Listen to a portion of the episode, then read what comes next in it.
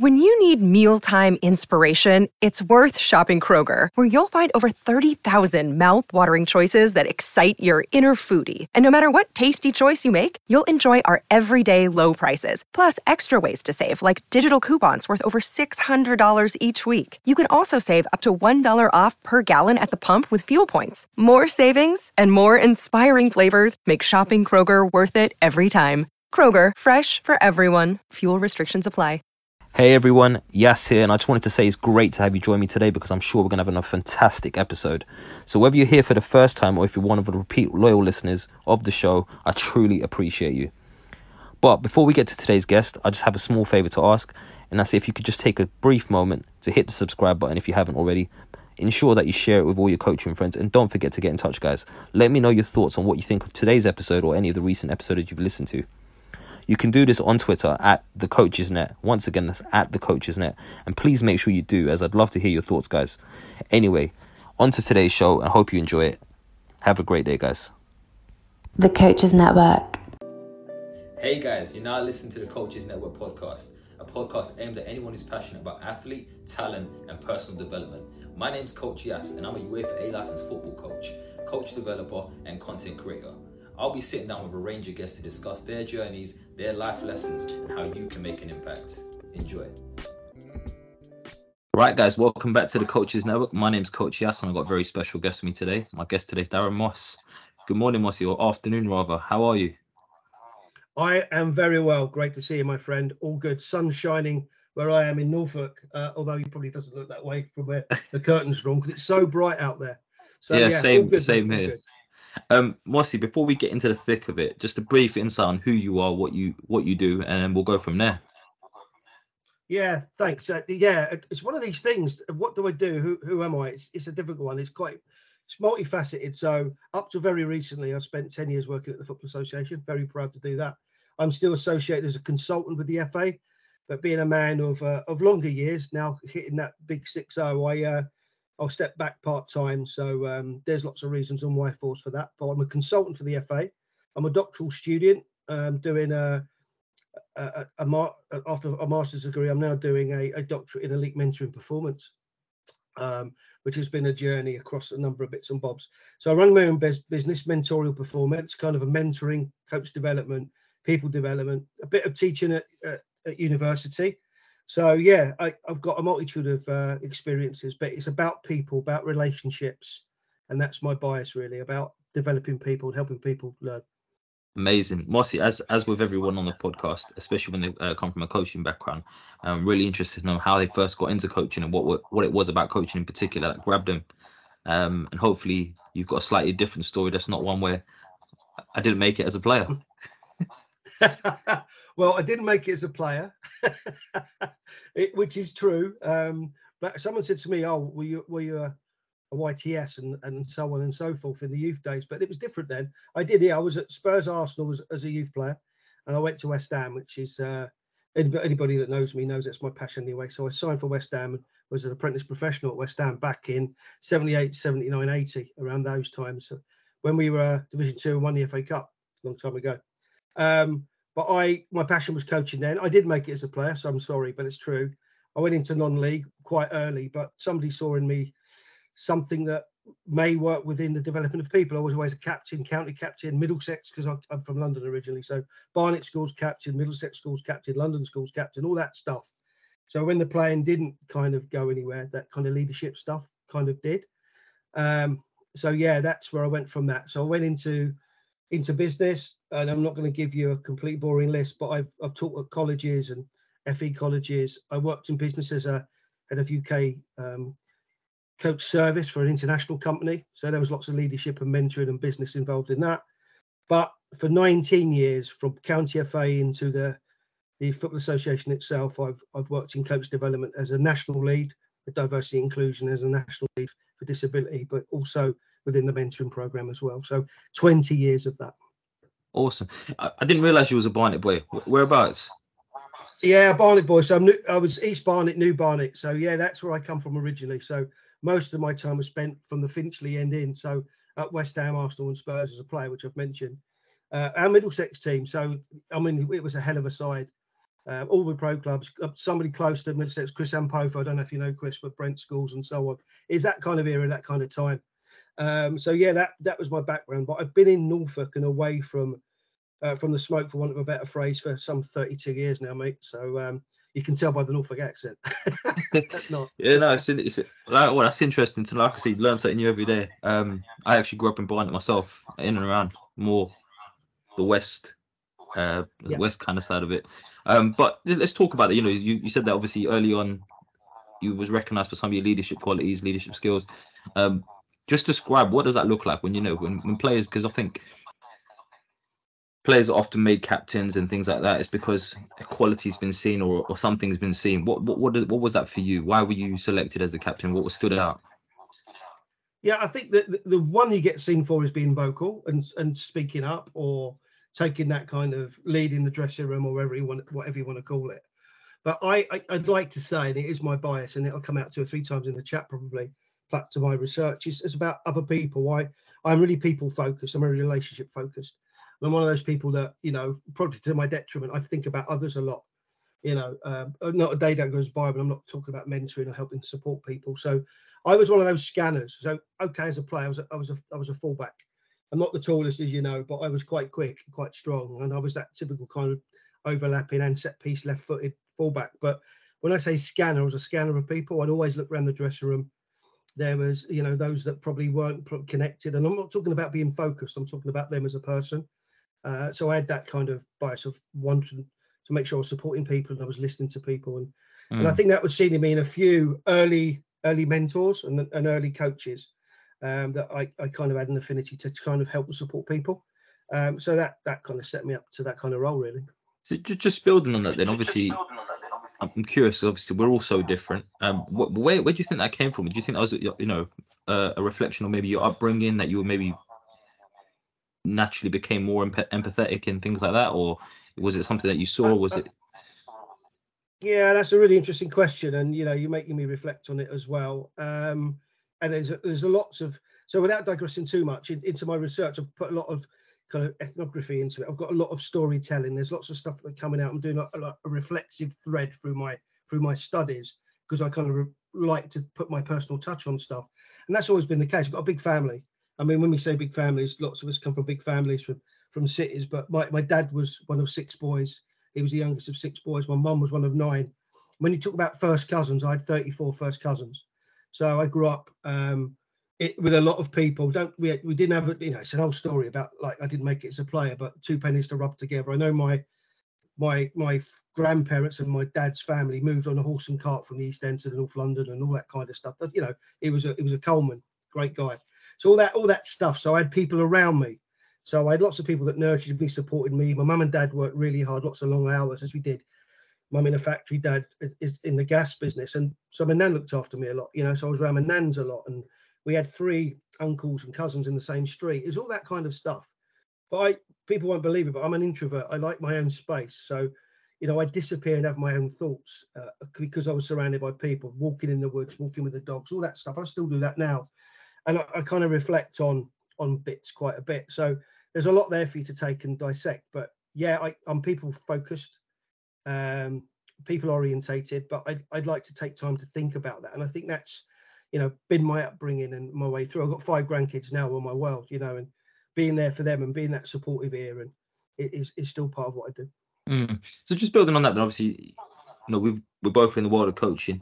Um, talking about them people focus and you know initially at the top of it you talk about coach development but, but something specific was more was that people development piece do you think coaches can be successful if they if, if they don't have that yeah i think they can be successful but I, I think it's how you gauge and measure success so you know if i've got a trophy in the cabinet yes and it's great and it's going to be shiny whether i was people focused or i wasn't but i think you look at value and authenticity you know, I what I really like to see, and you know, talk about, you know, we're on the cusp of the World Cup final, and unfortunately England not winning, but uh, Sarina was there for the players, the players are there for each other, etc. So I think if you've got that about you, Gareth the same, Gareth Southgate, I don't want to go into the the mantra of just FA speak. I'm talking about all those kind of managers. I had bad ones and, and I had good ones, as we've all had. But I think you're better if you are authentic, if you're people focused, you get more out of it. You probably enjoy your victories more you probably understand your losses better too. So yes, you can be. I mean, and, and I've had coaches that I, you know, obviously would not mention by name, and I won't go down that that road, but we're probably more autocratic, we're probably more results focused, uh, and I used certain motivations internally and externally to to play and do the best I could under them. But those that really cared, those that really came across that I I was valued as a person. Uh, I mean, my work in inclusion too, making sure that we are inclusive in our thought processes. I'm talking about all people then then I'm more entitled to go. Yeah, actually, I trust you. Let, let's and they'll probably get a better side of me. Um, so yeah, you can be, but I I still would, and I know it's my bias, but I go back to that. If you really care, then you're going to get a better better version of Darren Moss. That's for sure. Yeah, I think a word that you've used consistently there is authenticity and being authentic, right? I think um just just talk to me a little about that because obviously you know when I, when I speak to certain coaches, especially in, in my coach mentoring capacity, and I tell them about being authentic and you know there's this almost fear that you know if they're authentic it, it could expose them um, lack of competency sometimes or there's a vulnerability around actually if I'm authentic completely then players might question me or look at me differently because I might not have all the answer or might not be everything that they th- they think the coach should be if that makes sense. Yeah, it's a really good point and an important point. And use the word I was going to come back with. I think authenticity and vulnerability go closely together. Now, some people build kind of a, I don't want to use the, the cliches of ivory towers, but build this persona about, you know, I'm a know I, I, I know football, I've got it, I've got this badge, I've played here, listen to me kind of thing. And there's a, there's a, that's a high place to fall from. Yes, it's a high place to fall from. Now, you can be competent and vulnerable. And if you're vulnerable, it shows reality, it shows authenticity but it's how you portray it. I mean, you're not going to go in and say, "Oh, I don't know this, I don't know that." But if you share it at the right time and story tell at the right time and and and your experiences at the right time, and people know you've you, have you have experienced, you know, those cliches about learning from your mistakes, but that's true, isn't it? Right? Everything we do is a school day. So, you know, you didn't know I was from Barnet, now you do. All that stuff. It's it's about being vulnerable, being passionate. It's about your cards when you play them at the right time. But if if I am authentic if people know that I'm, you know, I can be vulnerable in the right way, then that's a positive strength for me. Um, that's why people say to me, mate, all my research about the relationship side and mentoring, they say it's fluffy. It's it's not fluffy. It's contextual. It's really detailed. People people's complex. So it's when you use use what you need to use at the right time by being authentic. It's a real real skill. But if people trust me, know I'm being honest, and I want us to win because I want them to be better, then I think you're in a good place. Yeah, I, I think it's really interesting point because um, often a topic of conversation with a few of the coaches I work with is people, players in this case. I, I don't, I don't actually think they care if you know the answer or not, and I don't think they care so much, uh, rather how you deliver your points and and things like that. As long as in the at the base level they know actually it's coming from a good place, mm. um, they will almost my experience tells me they'll almost kind of take anything you say because they know that you're doing it with their best interests at heart. Um, so I, think I think it's interesting. I mean, what, what what are your thoughts on what are your experiences of that? Yeah, lot lots of them. You know, um, the disappointment card. Now that seems like you're, you're not being authentic, but if when I've worked with players and things haven't gone well, like you know, and people haven't tried or you know, people are throwing things out the pram, I'm disappointed. I say, what, you know, come on, you know, let's let's pull together you know but if we have that real mentality of we're in it together we make mistakes together you know and it sounds fluffy it's not it's like listen i'm in this dressing room with you because i care you're playing because you love the game let, let, what can we do together i think it's i've had both ends of it i've had um again i've been really careful but i had a, a very high profile manager back in the club i was at uh, at under 18 level and and he, he pinned me he pinned me to the wall to shout at me one day, and it was kind of you know you don't forget that. There was also a time, and again I'm being careful, but I'm being a real authentic story. Whereas I got the opportunity to play in a game uh, pre-season, but at a high-profile club with a lot of people in the crowd. My parents were there.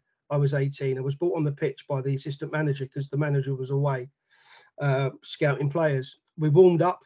Captain come and patted me on the head. Heart was pumping. This might be my opportunity after not making it as a footballer. Um, the, the guy turns up, the coach, who's very well known, turns up with one of his signings, bear in mind it's pre season, asked very vocally why I was on the pitch, pulled me off the pitch. I asked Mr. So and so, "Do you want me to put my tracksuit on? He went, no, get off down the down the tunnel. And he didn't play me. So I remember that person just coming to my head. I didn't have that written down to tell you that story. It's that what you know where I come from. This is what this is about, and people learning from experiences and challenging their own reflections. That stuck with me. That person still speaks on telly now. I'm going, okay, you're talking about people focus. That my experience was different. I don't blame that person, but that was my experience. And you know what comes out of that? I don't want anybody I've ever managed to feel that way. You know, I'm sure there's people listening to this guy. Oh, mostly we had conversations. That's fine, but I'm sure we left them in a way that, you know, I tried to do it for the best intentions, and you did it for the best intentions. So yeah, I've had those experiences. This didn't come from oh, it's been great, and my family was brilliant, and I've had some rough times where I've learned from those experiences. But my ultimate learning is I don't want people to be taught talked to that way or experience what I experienced you know, this sometimes challenges that old saying, right? Treat others how you want to be treated, but actually, there's a lot of flaws in that as well, isn't there? Yeah, there is flaws because I don't know how you really want to be treated. But if I get to know you better and you get to know me better, you know, again, it's that it's that rapport and of understanding what, really what you want to do. So it's the how, where, and when. It's like you know, if I'm watching a coach work as a mentor, as a, as a coach, you know, this it could be in my team, but how do they want to be watched? When is it the right time? Do they want me in their face? Do they want me to step back? If I understand the nuance of that person better, then we're going to get a more authentic relationship. I'm going to see the real person, and I'll probably know mm. how to measure performance. And I'll probably know how to measure how they're feeling, so they won't mask it. Because a lot, a lot of research tells us that people being observed in anything, and, and within some of my stuff, is that they do feel vulnerable. They do feel nervous of being observed. So how we do that is really key to understand that person better. Yeah, so just to build on that, then obviously talking about observations and things like that. Um, yes, there's an element of right, Mossy, you're gonna come watch my session. I've got a way in which I like to be, um, I guess, supported, if you like. Um, but just like players, coaches were saying, have you know, if I've had a previous experience and you've said, let's just say strategy X is what you're coming to support me with. If I've had a bad experience with strategy X in the past, I could be misled to believe that strategy X just is not for me. So it could be that it could be that the the experience rather than the strategy, right? No, absolutely. It, it, it, again, the word nuance. It's about the day, the weather, the time, and how you're feeling. Do you have a good day at work? Do you not have a good day at work? Don't just think there's one fits all. Mm. So if hmm. I'm coming to watch you, I want to know. So that contracting phase of any relationship, I'm not just talking mentoring here. I'm talking about coaching. I'm talking about relationship with the team I work with for 40 games of a season. If I get to know and understand how they best want it, then that's how I tried to contract my feelings towards them, how I observe when I observe. So the clipboard stuff, we've we've all been down there about standing and and, and ticking and you know when we're watching. That's fine. I'm not saying there's anything wrong with that, but I know if I'm not going to get the best out of somebody, it might be that I sit down, maybe that I get out of air, uh, uh, eyesight to watch. It might be the feedback comes cold because that's wanting it straight away. That's what they've asked me. It might be that I don't do it for a day, it, but it's about what they want and what I've learned from that person. Yeah, but it's about if, the people in front of you. What what they want could sometimes be limited to what they're exposed to and what they're aware that could be in place, right?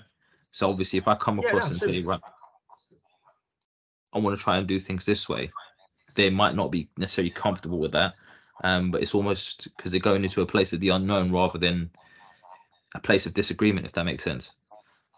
It is, but you have those conversations, don't you? And then if that if that authenticity comes out that you've had those conversations. And it might be a mix of, of each. It might be trying it a different way. And actually they might actually realize actually that works for them. But mm. you can't just go with the same trick every time. You've got to look at different ways you can do things. And then speak to players. I think it's really really important speak to people. Um, you know it's about those walks and talks. It's not about just turning i know time constraints. People listening to this. I know turning up because you're working hard. All that stuff. But if you can find time to walk and talk and sit down and chat.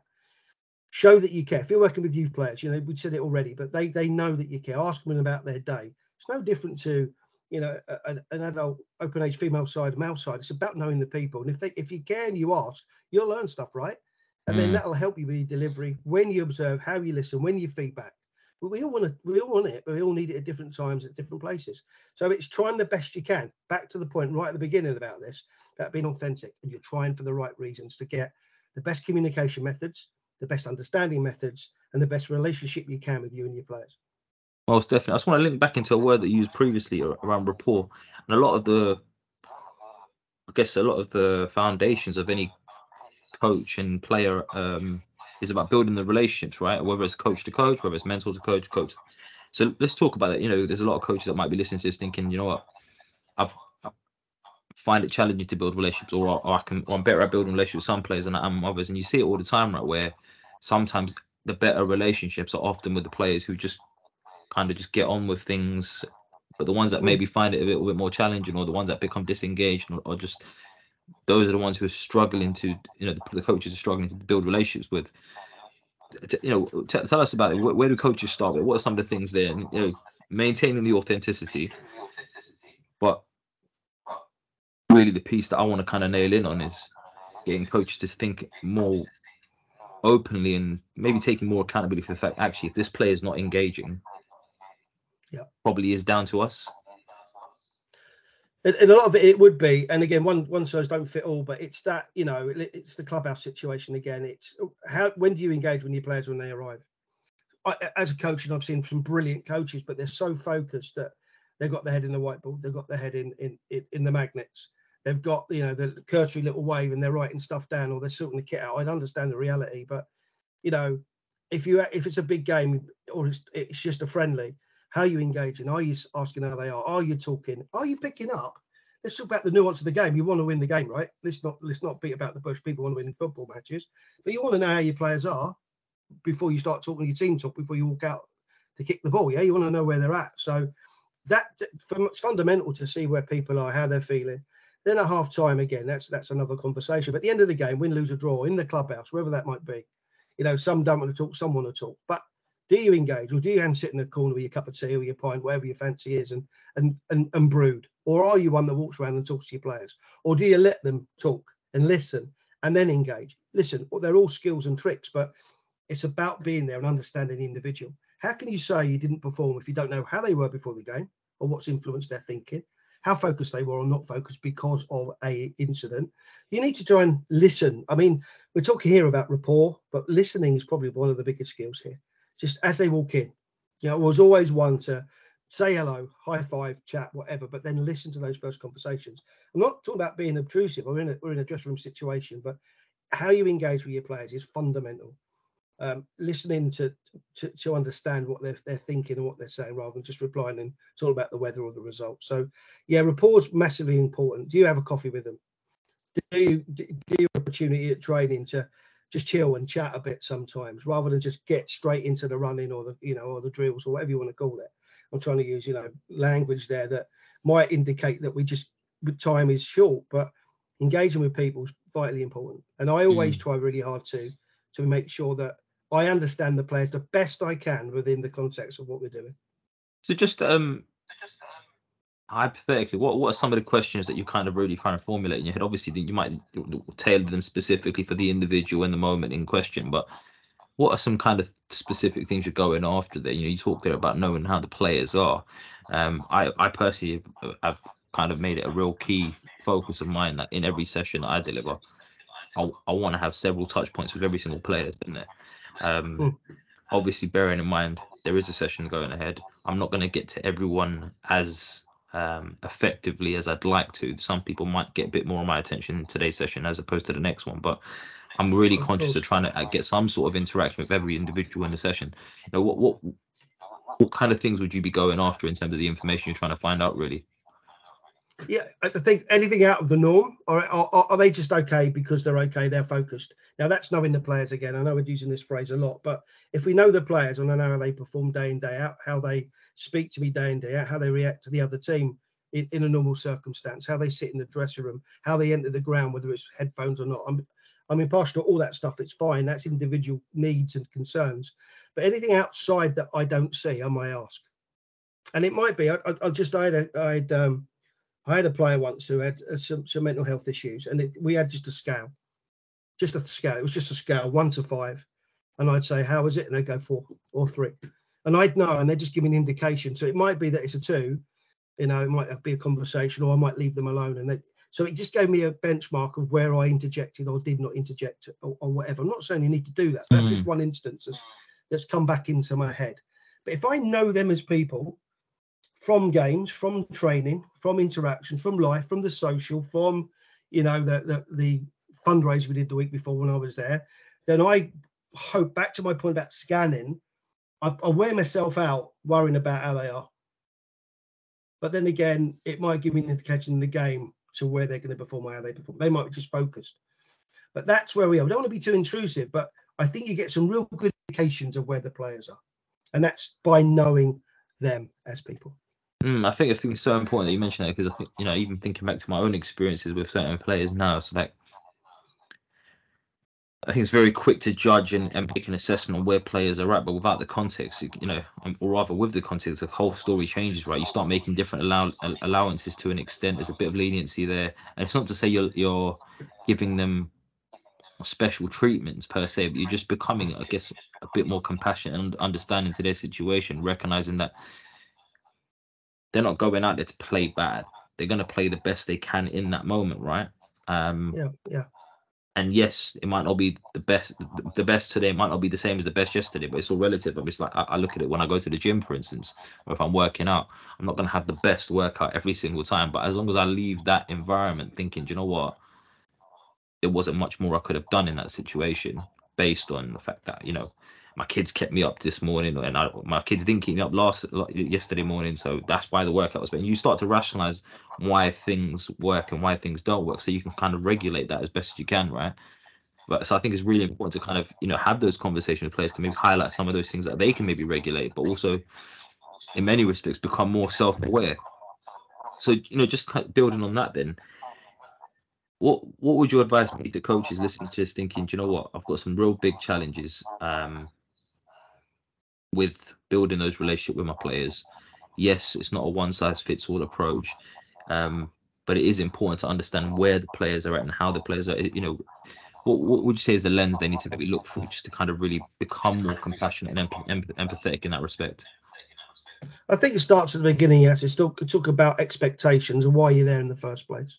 I think you need to understand why the players are there, where, what level you're at, you know, and I mean that respectfully, you all want to win games. We've said that, but is it purely recre- recreational? Are you re- are you being a realist about the environment you're in? But if we're talking about you know a level where to the players as well, it's important. Then you need to set expectations. Then you can benchmark yourself where you're going. You need to understand what players are expecting out of it. Why are they there? Just to participate, to play, to be the best they can be. So it's rather than just turn up and then try and throw all this stuff into the mix in one dressing room situation. You need to try and understand where the players are at the beginning. Is it the league they want to win? Is it do better than last season? Is it to be play better football? You know, all these cliches, but they're true and important to players. They're there because they want to play football. And we can't lose the focus of that. And if we understand what the general expectations are, then that reason comes in as well because most of the stuff I've picked up from players when there's been a potential challenge, or I don't connect with everybody, it's maybe listen to this that you know we briefly didn't get on the best we can because that's human nature. But players would tell me, and quite often I then had that conversation with the player. So it's about, again, showing that you care. It's about setting expectations at the beginning so you know you're in it collectively. You're going to make mistakes, but we're going to try and do this this season. Um, we want to be the best that we can be. And to do this, your part in that is this.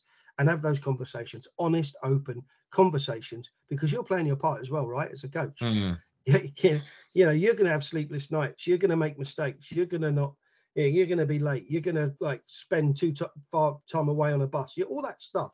So you need to understand and be honest with and authentic with your expectations, what you want to get out of it, and then hopefully then the bus is a happier place. Mm.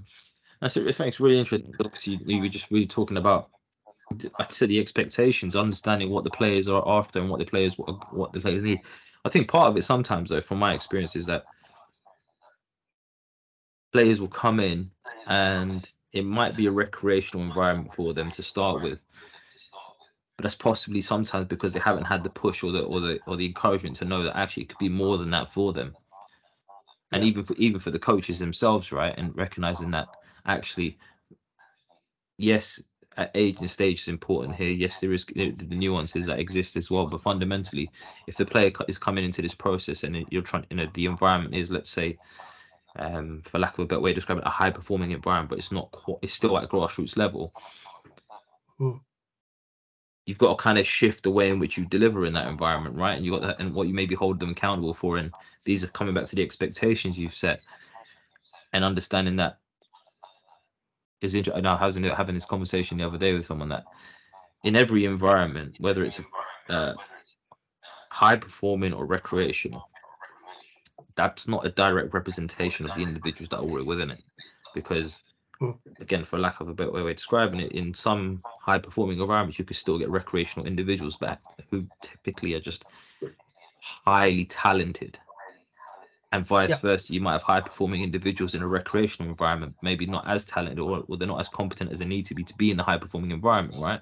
But that's a, a demonstration of their attitudes, their personality, maybe their behaviors. So maybe just share a bit of insights on, on your thoughts around that and how we manage that balance. Well, again, it comes down to knowing the players, doesn't it? Because if that player is, you know, that at their capacity, they're trying as hard as they can, there's your conversation. They're giving everything, they're trying everything, but they might be limited technically, but they've got a heart of a lion or a lioness. They're out there doing the best they can. And that's the player you want in your team for those reasons. Do you tell them that? Do you do they understand that? That you accept that, you respect that, and I'm really there for you. But then again, you might have someone that needs that's played at a high level. We're, all storytelling here, but this player's come, he's in the level, she's in the level that you really know that they're a brilliant player. But are they realistic? But you need to manage that. So the challenge is on the pitch, the challenge is off the pitch, pushing boundaries, sessions, you know, trying to showcase their abilities, trying to help them show where they can play in the team. And quite often, you know, again, we're being stereotypical, but a really high flying player might not be the person that engages with the player we just talked about who maybe they show those behaviors in a way that maybe look like they, they disrespect that player on the pitch. All of a sudden, you've got to balance, the reality of football. So people to understand, but if you understand them, you can try and help those conversations. Player X gives this, you give that, and I really, and that's my individual conversation. Try to be more general. My team talks about everyone brings their part. Everyone's part of a team. We're all in an OI team, all of that kind of thing. But individually, knowing the players, I can then sit down with a coffee with that player and listen, we know what a superstar you are. We know what potential you have. Let's try this. You know, I think mm. you could bring this to the game. I have noticed this in training. And then you might get that buy-in, and then you might get that extra five percent because they want to. But then again, if that raises, then player A, we talked about at the beginning, might change their game. It's all of that stuff, yeah. It's a massive, important, fun conversation because everyone's different. But how you manage those individuals the messages you for the ones who work hard to ensure their crew can always go the extra mile and the ones who get in early so everyone can go home on time there's Grainger offering professional grade supplies backed by product experts so you can quickly and easily find what you need. Plus you can count on access to a committed team ready to go the extra mile for you. Call clickgranger.com or just stop by. Grainger for the ones who get it done send to them. And sometimes negate negative messages sent by players because that happens is the job of a coach. That's why it's complex. That's why you never paid enough. Um, you know, and that's why any success should be should be shared and should be celebrated. But more you know your players, you know limits, you know boundaries, you know where you can push them, where you can't push them. And if they know you're doing it for the right reason, for them, mm, not just for the mm. team, and that's where players sometimes, sorry, coaches lose it because it's all about the outcome. It's all about mm. the game. It's all about the result. But you sometimes forget the individuals that are inside mm. that team. I think it's a great point. Like I said, I, I just echoes everything I, I, I, think about in terms of, for me, the players aren't always expecting you to get success with them, but they, I think the minimum that they expect is to see that you're trying. And if they see yeah. that you're trying, I think you know I say it to parent, players, coaches all the time. Whether I said, whether it's a player or as a parent, um, yes, they're not going to be overjoyed and jubilant at the fact that things didn't work out necessarily. But if they know that you're trying with good intentions and good, and, and, and you know, and that's the, at the forefront of your mind, they can let the mistakes go by because they know that it was done with good intentions, right? So just just building on that, then you know, something you said earlier about players and the, you know, there's no I in team. This applies for coaches as well, right? Like we're not we're not getting better just by osmosis. We actually have to go through a process and in at certain times we you know we are seeking guidance from experienced individuals and sometimes those experienced individuals is not necessarily quantified by years or time spent in the game but it's maybe the depth and range of those experiences obviously we met through you know the coach mentor and piece that you know that through the fa and, and whatnot what would your advice be to coaches around the importance of mentoring in that capacity? Because I think a lot of coaches are still kind of not quite sure whether mentoring is a good thing for them or what whether it's right for them. But yeah, let's start with that. I've got a whole, whole host of questions in my head, but we'll start with that one. Yeah, again, it's it's it, it goes back to the expectations piece for me.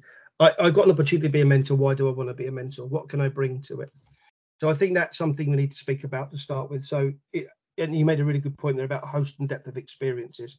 So I would always see, say to anybody who's thinking about that kind of role in the first place is, is why and what can you bring? What have you learned from your experiences? I said earlier on a couple of times about, you know, I had some bad experiences that probably helped build my strength around and my passion around people development and people and leadership and and trying to help others because I didn't want to be treated that way. So can you bring that? Have you had an experience in your life that you feel that you can help make a difference? So I don't want to use like the superhero like righting wrongs, but if you've been a coach or a player and you've experienced bad coaching or, or parents in your ear or the manager that threw the boot across the room or swore at you. So we've all had that. Don't get me wrong. It's you know the term character building. It's about a host of experiences. But if you think you can bring something to the game, then you're probably in a good place to be that. So then again, bring those experiences. But here's my mantra that this I write down every time. But people say, "What's your philosophy?" Inspired to learn, learn to inspire is something I live by in a mentoring capacity. So I'll just break it down again. Inspired to learn, learn to inspire. So I am open. I'm 59 years of age. I'm doing a doctorate, you know, and I'm going. I want to be better, so I can help and I'll make mistakes. Be better for people. So have that kind of. You're never going to know everything. Everybody you meet know something you don't. So if you're coming into mentoring, be open to that situation. Your experiences are important. The stuff you're bringing to the party is important to people to help them. But please be open to trying to learn and make mistakes and be the best you can be. But then try and inspire others. So inspire to learn, learn to inspire. How can you help them be better? They're kind of the opening things really for me. Why am I want to do it? How do I want to do it? What can I bring to the party? What's my outcome? What do I want to do? And if it is mm. to hmm. make people better and help others be better, then you're probably in a good starting place. What about on the flip side of that? Obviously, the coach themselves looking at whether they should seek mentorship and what that what that should like. I know I'm, I'm always going back to the going back through my coaching journey. You know, typically on coaching qualifications, you get the action plan, and the action plan will say, "Go away and yeah. observe and experience coach." How the hell do I know what that looks like? Yeah, right. uh, yeah, absolutely, yeah, absolutely, yeah. And, and, let's start with a bit. Let's first time. Let's throw in some some stats here. So, from the mentoring research of 122 people pre-COVID till now, 38% stated they were nervous of being mentored or spoken to by a coach or side of the pitch type of stuff or cup of coffee I'm your mentor. So there's masking going on potentially. There's inferiority, there's that imposter syndrome, all that stuff's happening. Even if I'm walking around and I've I'm a player and I've played at you know a really good level, I might still feel nervous if you coming across. So what you're seeing, that's not this happening. That's going to be happening in that in that situation. So you know already as a mentor that you need to be really careful and really honest and really selective on what you say to start with. You want to build rapport, you want to understand the person, then you can start pushing boundaries and challenging, understanding the person first. So don't go and say a lot of that research, at 38%, um, and there's another one, I've got 41% of people that said how important their first uh, opinion of the person that walked across was. So the three lions approach, if we're talking FA here, I walk across with the best intentions, but I've got an FA badge on. What's your first thought? I'm being assessed here. I'm being assessed here. That person's come, they're coming over. Um, they're going to tell me they're better than I am, and all that stuff happens. So it's about breaking all that down, understanding why you're doing it. Back to my point again, you're here to help. Have a cup of coffee, have a chat, get to know, and that person might then start to open up, and you might start to get some traction in why you're doing it, what the person needs, and how you can best help them. It's a, it's so complex, mate, but that's why that first rapport building stuff is so important. Mm. And you know, just maybe share some guidance, you know, in terms of the coach themselves in identifying what a good mentor might look like for them and right the right type of mentor, right? Because this is something I've always I've always questioned and challenged coaches, especially if I ever get approached to say, you know, yes, you know, um, I'd like to, you know, I'd like for you to mentor me. The first question I ask is, why me? um, yeah. because I think that piece is so important, right? Because it's, it's easily assumed that because I've got a certain amount of experiences and you know whoever else it may be that I can offer you some you know some insights. But actually, what do you need mentoring in? Yeah. What do you you know is that a quality that I can provide value to you with? Um, so you know, just talk about how important that piece is and what your experience are around that. Yeah, it's really important. I suppose the words I'll come back with straight away is being well intentioned. So when people phone me up and say, you know, would you mentor me or what's your advice? It's advice, and I'm thinking, right, I'm humbled that they've asked me, but my any advice I give them needs to be well intentioned, on, honest, and authentic, because I think there might be some experiences might help you, but why? Uh, and then you have those conversations, open questions. I want to find out more about why you'd like to be mentored or how I can help you. And it might be that they're not actually pre- presenting what they want to help in to start with. It might be they there's that vulnerability piece again. Yes, about uh, it's you know I've got a bit of an inferiority complex. I think I know the game well, but I'm really struggling to identify X, and it could be a number of things.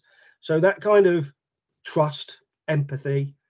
Um, you asked me right, so you must feel some value in me. I've got to be well intentioned. What are you looking to get out of this? Is there a way you think I can help you? How would you like me to help you? There's nothing wrong with that. Do not assume that you're going to go in and change the world based on your own structure. It needs to be based on the mentee or the coach and what they need. And if they've opened up to talk to you, then those conversations are vitally important before you get to that check and challenge place. You need to be well intentioned with what you're saying. You need to understand to the best of, of your ability what they need help in. And there's something else that goes on to another conversation here. If you can't help, you need to be honest that you can't help. You know, signposting someone else isn't a weakness from the mentor's perspective either. You know, if someone's open up for help, that means they probably will be uh, open to it, but it might not be mm. you. But mm. those conversations, that rapport building, that conversation about specifics. It might be on relations, it might be on technical practice, it might be on talking to players, it might be on relating to parents, it might be on all those things. You might be going, oh, yeah, actually, now we've opened a can of worms because I've had a lot of experiences here. Mm. Or you might go, I know somebody else that might be able to help you here. And there's nothing wrong with that. And I think there's mm. kind of a perception that if the mentor seeks help from someone or brings someone else into the conversation, it's a poor thing. No, it's a strong, it's a strength, mate. It's a strength. Yeah. I, I, I, think you're spot on because I think definitely it just shows that element of self awareness, right? And I think in, in, in the times where I've had to signpost someone some to, elsewhere, actually in the long run, it actually builds it builds an element of trust as well. That this person's not wasting my time, and they're actually it's that vulnerability piece, right? Actually, do you know what? I can't I can't help you. I'm not best place to help you with that. I've got I might have some ideas, but actually there's probably yeah. someone someone over here that I can put you in touch with that might be able to better support you with that. So I think that piece is really important. And, and fundamentally, you know, the, the, example I always give to people is, well, look, if you need help with timekeeping and you come to me, I'm gonna tell you the same thing. We're both in the same boat. So when you figure it out, let me know. Um, I think it's just you know just you know again being really aware of where you're at, what your strengths are, what your areas of development are in, in that process. So, you know, just kind of looking at that then you know strengths and areas for development what what are some ways that maybe we can start to look at how how those things are actually um assessed in in the sense that I might think something is a strength, and this is another piece piece that I want to touch on as well. Is that just because it's a strength of mine doesn't mean necessarily that I'm a specialist or an expert in that. It's just a strength of mine, yeah. right? Um, and yeah. it's you know, how how do we start to distinguish that? Do you think? I think there's a really good good point here, and again, it could, could this could be another like four hour podcast, but your own biases and perceptions. Uh, and I spend a lot of time researching this as well because, you know, your bias is your bias, and your perception of yourself is your perception. Others might see it differently. So you reflected on yourself, honestly, about where you can be and where you can't be, what your strengths are. You know, we talk about you know these grow models and and windows and many many other tools that we could use but how many times, genuinely, as coaches, do we write stuff down, you know, the pros and cons of ourselves? Now, I'm going to have to say, because that's my, but I do a lot. Because of the role I'm in, I'm privileged to have had some, I mean that sincerely, some, some terrific roles. There's a lot of responsibility of trying to be authentic and do the best for other people. So I'm forever trying to find flaws, strengths, and decipher those. I would say to anybody listening, regardless of the level you perceive yourself to coach at, all right, let's be honest here, mate. You're taking under 10s team. Wow. Congratulations. You're coaching under 10s team down that wrecking Barnet. then you've got, you know, all kinds of complex and, and uh, issues and stuff to deal with. You, let's not just say you're an under 10s coach. There's a huge amount there for you to assess your skills, strengths, and abilities to help. And what you bring is is is huge. But we don't, and I know it's time, That is, you know, you said it yourself about time. We, we're going to see the kids, the grandkids. I've got to go to work. I'm going to college. I'm doing all that stuff. I've got to pick this up. my dad's not well. All that stuff. But if we really want to be true to ourselves in that coach to be the best that we can be. If we really want to talk to the questions you're asking there about what my strengths are, then we need to take time to reflect and be self-aware. You mentioned self-aware a few times yourself. Be you're never going to be perfect. Be the best you can. Be aware of what your strengths are and why, because that's the advice you're going to be giving people. But uh, go the other side is if there's stuff that the other person, the mentee, the the coach, whatever you want to say, I learned so much in what I do from other people I like talking talking now. There's stuff that's probably my my mind now that I need to be better at that, or I need to look into this. So it's a two way conversation. Now I might turn give you some advice about. I'll tell, I'll tell you a quick story. Let's bring this to life. I told there's a coach that said to me, uh, mentoring a grassroots coach. So we go that way this time. It was, it was brilliant. Said really well regarded, well well known, but could not get on with parents. Now I'm thinking, I'm a parent, I'm a grandchild. What, what what can it be? What you know? Can I watch this coach work? Now, this coach was brilliant with with the children. He was brilliant, and I don't say this like this, not just for effect on on this podcast. Brilliant coach, brilliant person, really passionate. But they got so intense in the game. Yes, what they did was at match day, as kids, match day, they'd leave the dressing room. They're fortunate to have them. You know, all the teams use them, one just for them. But they'd walk across the pitch and they'd walk straight past the parents, head down, focus on the game, and cursory glance go down, and then with the kids, brilliant. Did halftime team talks in front of the parents, all that stuff. But I'm thinking, how can I help this person? They, I, am going to say you're a great coach. I've learned so much from you, but then I've got a little little twig in my memory. Why don't you speak to the parents when you go out before the game? He goes, What do you mean? I said, We don't engage. I've seen three games now, and you don't engage. But what do you mean? It did not. There's a blind spot for him and it was that observing and it wasn't it's not strength of mind it's just the fact that you're not even talking to them mm. so i stood and have a cup of tea with them and they go never speaks to us so all we had to do was speak to the parents when he went out there just say hi how's it going how's things and, and all that stuff about the beginning of the conversation you might have found out that little janice wasn't feeling well today or little stephen yeah. just lost his granddad but just because brilliant with the kids, brilliant with all that cursory stuff, fantastic. But when he walked past, he just did not engage. So uh, my job was literally um, speak to parents. I can mm. give them some fantastic mentoring, coaching advice. It was just observing, telling the truth, and watching it happen. So yeah, it's not rocket science. Sometimes mm. it's watching the environment and offering advice. I couldn't give him. I could. He did it better than me. He was fantastic with the engagement with the children. He was brilliant about sharing playing time. He was unbelievable at giving messages and high fiving, and they all felt valued. But because he was so intense, because he was so focused on the children, we all needy, right? the parents like, well, you don't like us.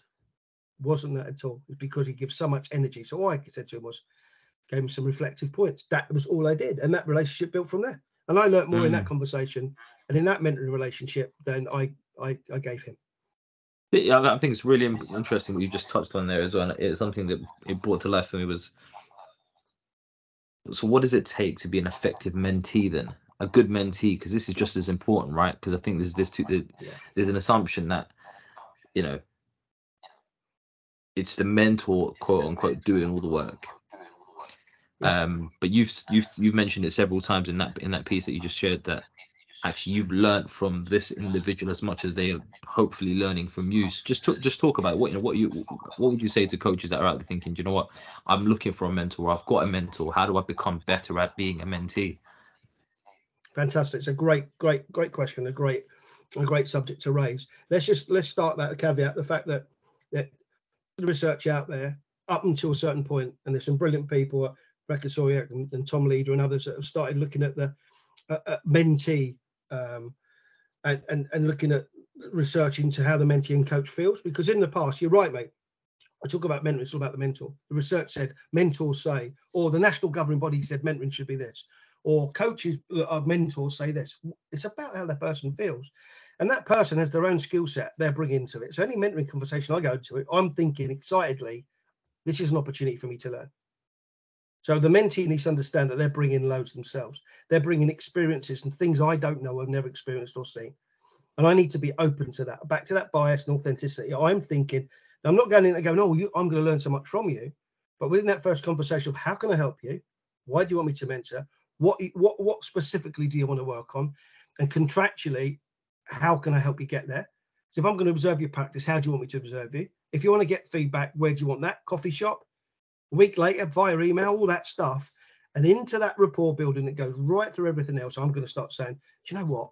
That's a great point. Never thought about that genuinely, but I might use it to emphasize the fact that I'm learning. Then their confidence. Remember what I said about 38% of all coaches mentored have that vulnerability phase. They have that, hold on a minute. They, they must be the font of knowledge. I have relevant knowledge that might help you, but do you know what? You've got relevant knowledge that help me. All of a sudden, that relationship will grow and it becomes reciprocal and it becomes a point of a learning platform for two people. If you're FA badge orientated, I'm not saying that FA at all. If you're, you know, Man United orientated, West Ham orientated with that badge and that clipboard and it's all about you, then you probably shouldn't be mentoring. If you're in there thinking, I'm wearing my hoodie, we're having a cup of coffee, I love coaching, I think you're doing a great job and I can pick stuff up and we can have a really good learning conversation, a walk and talk about what we've witnessed. And you know what? We might find a route that might make that better via our experiences. You're probably in the right place. I think it's such a great point that you made there around, you know, having that reciprocal piece. And I think one of the things that's kind of really uh, worked well for me, and I've been quite impressed with when I'm when I'm mentoring someone, um, and after and I've often tried to do this myself is, you know, if I am getting mentorship, is actually feeding back to the mentor themselves. Do you know, like, you know, Mossy, we had this conversation the other day and we came with these ideas. I actually tried it out and this is how it worked out. Because hmm. that, that for me is like, well, you know, if you even in as a as a mentor in that capacity aren't quite clear on what specific outcomes you're going to get out from it, but you're coming in with an open mind, yeah. that for me is almost okay me giving a seed that can be planted for you okay that's yeah. brilliant because now and, and i think for me if i'm on the if i'm on the mentoring side of that relationship i'm looking at and thinking okay well this person really wants this it makes me more enthused and engaged in the process with them as well in that actually this person actually is trying to take on board the information and you know implement it feedback on it build it and, and you know reflect on it. And that piece just kind of it just adds more fuel to the fire in the whole process right? Whereas on the flip side you know i've had situations and i'm sure you've been there as well where you've had mentees who are probably not as engaged. They say they want to develop they say they want this um but essentially their behaviors don't align with their words. Yeah and, and again that's where the authenticity comes in for you to have those conversations and if it is really that we understand each other and we actually know you're doing it with the best well-intentioned view, I might have that conversation, not working out. Or do you really want to get better at this? How can I help you? Your, your behaviors are showing this, and I really want to help you. So that's the skills and soft, you know, that's the most terrible phrase, soft skills, because they're the best skills any human can have. That interaction. But then it becomes dialogue and not debate, doesn't it? This is debate. I'm telling you this and stop, but at close questions, and that might be their body language because they're uncomfortable. So You've got to try and get under that and say, hey, come on, I'm, I'm here to help you. If it's not working out, that's absolutely fine. I'm not precious about this, but I really think, you know, we can we can move this forward. And then you start to have dialogical debate about how I can help you, what your vulnerabilities are, where I can't, where I can signpost, and and the reality of the relationship comes out. But don't forget what I said. If you have to signpost to move on, that's fine. But people talk a lot about ending relationships and contractually bring it to a close. Now, I, I mm. agree with that. I understand where that should be the case because you know you're you're fundamentally in, in, invested in this process psychologically. You're tired. You're you're giving your time up and all that stuff. Absolutely. But I would say, but I'm still have relationships with my mentees now and with my coaches and my friends. That's what they are. It's just that that contractually might be I don't come and see you very much anymore because you're in a happy place and you've got another mentor or you're mentoring. But the phone still gets picked up in those relationships and those challenges and that learning still happens. But it's gauging all that. It's not fluffy. It's actually where does it end? Where have I helped you? Have I haven't helped you? What mm. what tactics can we employ to make this better? It's it's it's it's massively important. And just just to build on that, then let's talk, let's talk about that a little bit in terms of ending that relationship or form formally bringing it to a close of some sort. what what should that process look like? Because I think it, it, you know, there could be positive reasons for that, as in you've Yeah. you, you've achieved what you set out to achieve, or there could be potentially negative reasons for that in the fact that this just isn't going anywhere because the application isn't there. Yeah, it, it could be, but um, I think most of the best ones still end with actually, I've really helped you. You've moved forward. You're much more confident in your delivery. You're much better. Let's be specific here of your practice planning. You know, you got to a point now where you wow, actually, you're more fastidious and, and, and fluid with it than I've ever been. Well done. However, how can you get better at it?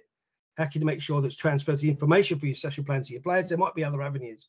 So you, you set kind of a process, not like goodbye. It's kind of your learning might be elsewhere. It might be podcasts. It might be watching another coach work. It might be some mentoring someone else. It might be a TED talk, whatever. Not, it doesn't just end cold. Yes, it's about what's next. The learning always continues. But do you need me as a formal mentor if it's formal in this in this context, or me to come and see you, observe you, give you feedback? It might be. I've always tried to work it in individual mentoring circumstances, and with FA workers, that it's kind of that step back process. If I was seeing you every two weeks, it might be I'll see you once this month, or it might be you might send me an email or a reflection. Always like that point. This is where I think I've got better, you know, and it might end up with a phone call. So it's all about the individual again and where they want to go. Uh, Mm. and it's also being honest that if it isn't working, we haven't moved forward. Hey, you know, we, we end on good terms, and maybe I can support you, or maybe someone else can help you, or or I can signpost you somewhere else. That's what makes it so relational based. It makes it so important that we make sure people are supported the best way we can, whether it's me or it's not me. And again, I think it's really interesting you mentioned that. Another thing that we need to consider here is, those, is that the mentee should also understand that they don't have to be limited to one mentor either. Absolutely. And and and, how, how does that relationship balance itself? out? You know, if you're looking at it from a um, a mentee's perspective, you know, what are some considerations you'd want them to make around that? And even from the flip side, as a mentor, under, you know, go or someone trying to get into mentoring in particular, understanding that you're not the only source of support for this individual at this point in time, if that makes sense. Yeah, and I think it's really important. I mean, if I turn to you and I'm not asking you to answer this, and you ask me and you're not asking me directly, I've probably got it's it you know these things come up a lot. I've probably got nine or ten people I'd say are mentors, uh, but they're not mentors to that. They're just somebody that's uh, in in a position that I've always found helps me and they talk to me, etc. But right, every one of them knows that there's other people, right? And I think that's the misconception sometimes that I am your mentor, I am the font of all knowledge you need to listen to me and uh, and and that's just the wrong way to go so i think it's really key. Listen you go to school you have a teacher you like you have a next year but teacher you really get on with. You're going to go out to work or you're going to go to university. You're going to get information and learning from family from friends from dads from mums from brothers from sisters from coaches from parents. And we all accept that in life right? We all know that that happens. So what should make that different in a mentoring capacity? If you trust me i'm authentic and you feel in certain aspects of your life i i i'm privileged enough to help you then. That, that's cool. That's where the mentoring comes in. So i think we need to when we broker these i keep saying contracting and when we go into a relationship if me and you are entering one now we'd be specific with with structure where we, we could help what days we can do when i can come and see you. But let's be really open from the start that i am the font of all knowledge. There are other people out there and if you come back to so and so says that that's great because that challenges me. But i might help your thought process within a certain aspect of your coaching, your development, you as a person. But knowing that somebody else might have more knowledge or something else is not a bad thing, it's a great thing to do. And we should be that. To answer your question right at the beginning, let's just be open with it. If I can help you, fantastic. But Mm. don't believe that for one minute I'm the only person that's going to be helping you. Darren, like, there's, there's so many different directions that obviously this conversation could go in and could have gone in. Um, I'm just trying to piece together some of the key takeaways for me, and I think one of the biggest ones certainly authenticity is key. Yeah. Um, and just to kind of build on that, you know, just thinking back on experiences both as a coach and even just a coach, developer, and a mentor when I've watched other people, whether it's a player, whether it's a coach, whether if you're not authentic, people will smell that. They'll sniff it out Yeah. very quickly, and and that once you lose that opportunity to be authentic with them, it's kind of a bit of a, a bit of a hill to climb on the way back to try and get it to try and get it back to where it was originally, right? You know, they've got this, this you know, we've got the old saying about, you know, you only get one chance to make a first impression. So it, it, it's, it's, it is what it is, right? And I think then, so authenticity is key. I think another key thing for me is just self awareness um, both for yourself and the person that you're working with in that relationship, whether that be from a mentoring perspective or even as the mentee. How self-aware are you? Um, probably, probably the biggest one beyond that is the expectations. Yeah. Understanding, you know, what am I going into this uh, this relationship, or as you put it, this contract for? What is the outcome? What we're going after? Um, is there a clear starting point? Is there a clear end point to an extent? Um, but also, really importantly, obviously, you know, is that that can change at any given point of time as long as there's another conversation about it. Essentially. Yeah, and I, I think I think summary you, you're spot on, and I think authentic in what way? So you're yourself, what you can bring, how you're going to bring it, what the person can expect, and what that you know, like a mini bio. I'm I've got a lot of experiences. Of, this is me. I'm rubbish at timekeeping, but I you know I've had some experience in this. All of a sudden, that's contractual. Ah, I know what I can ask. I've got an understanding of what this mentor might be bringing, but the expectation piece comes into it too. So that conversation is two ways. It's not just knowing the mentee, mentee knows you. So we've got we've got reciprocal understanding that there's some relative experience in my life that might help your journey. There might be areas I might be at a signpost or help you reach, but others might be better at that. Mm. So we contract by being authentic. Yeah, we, we broke broken the relationship by being authentic and being true to ourselves and where that journey can go. And then wonderful things can happen. And I don't want to be cheesy with that because if you trust me and I trust you and it builds, and we've all been in those, right? That actually they become lifelong friends and you grow and it's someone else you can go back to. You know, it, it's powerful stuff. But being authentic and real is key to that that starting process. Absolutely right. Hundred percent. Just as you're speaking, I'm thinking about some of the people who maybe started off as mentors for me, and it now maybe when I was younger, I probably didn't understand fully or appreciate fully the reciprocal piece in terms of right, what am I bringing to the table as well. Um, Yeah. But certainly now with time, age, and experiences, actually some of those relationships which did start off as mentee mentor have now developed into friendships and lifelong ones, uh, uh, uh, hopefully as well. So I think I think you make a great point in terms of the transformational impact it can have in that respect, and it's something it can then naturally extend itself beyond football, right, and beyond the working world, if you like. Um, but no, I think it's fascinating. I think there's so many different ways, like I said, the direction of the conversation could have gone in. Have you, have you got any final things that you maybe want to, people just to consider within this piece here, and and maybe just give us a bit more information around some of the research you're doing, where we can find out a little bit more about you and the work you're doing at the moment. Yeah, that, yeah. Thanks ever so much, mate. So yeah, basically, um, my doctorate is now coming to. Well, I'm hoping. I've got to talk to my supervisory team. They might even be listening, but we're in that conversation with my. I'm hoping to go to Viva within the next six to eight months or so.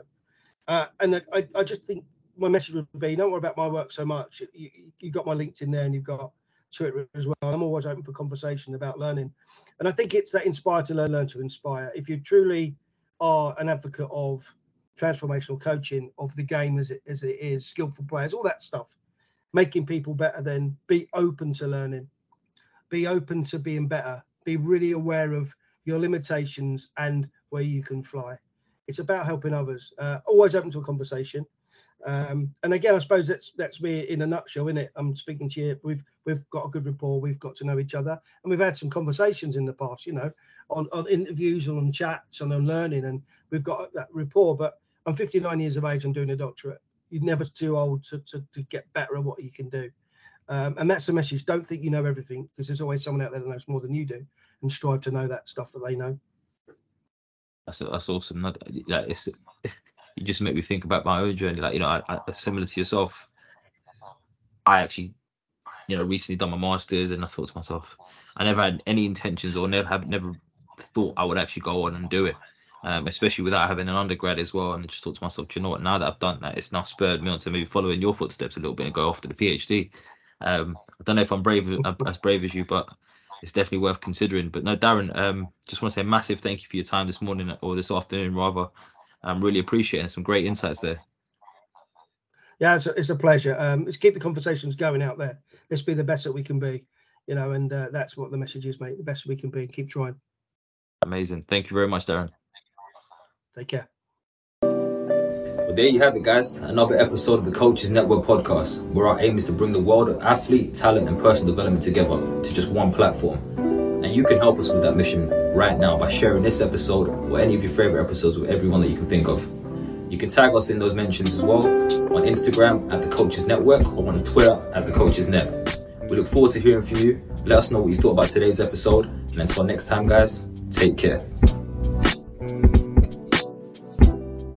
When you need mealtime inspiration, it's worth shopping Kroger, where you'll find over 30,000 mouthwatering choices that excite your inner foodie. And no matter what tasty choice you make, you'll enjoy our everyday low prices, plus extra ways to save, like digital coupons worth over $600 each week. You can also save up to $1 off per gallon at the pump with fuel points. More savings and more inspiring flavors make shopping Kroger worth it every time. Kroger, fresh for everyone. Fuel restrictions apply. Prescription products require completion of an online medication consultation with an independent healthcare provider through the LifeMD platform and are only available if prescribed. Subscription required. Individual results may vary. Additional restrictions apply at lifemd.com. Read all warnings before using GLP 1s. Side effects may include a risk of thyroid C cell tumors. Do not use GLP 1s if you or your family have a history of thyroid cancer. If you've struggled for years to lose weight and have given up hope, did you know you can now access GLP 1 prescription medications through LifeMD? LifeMD is now offering eligible patients online access to GLP 1s, the breakthrough prescription medication that can help you lose body fat and weight. Listen to what people are saying. You just take your shot. It doesn't feel like you're on a diet. What I wasn't expecting it to do was to shut off the food noise. This was life altering. And if I can do it, I feel like anybody can do it. And here's the best part your insurance may cover 100% of the cost of your medication. So go to trylifemd.com to have your eligibility checked right now. Get started today at trylifemd.com. That's T R Y L I F E M D.com.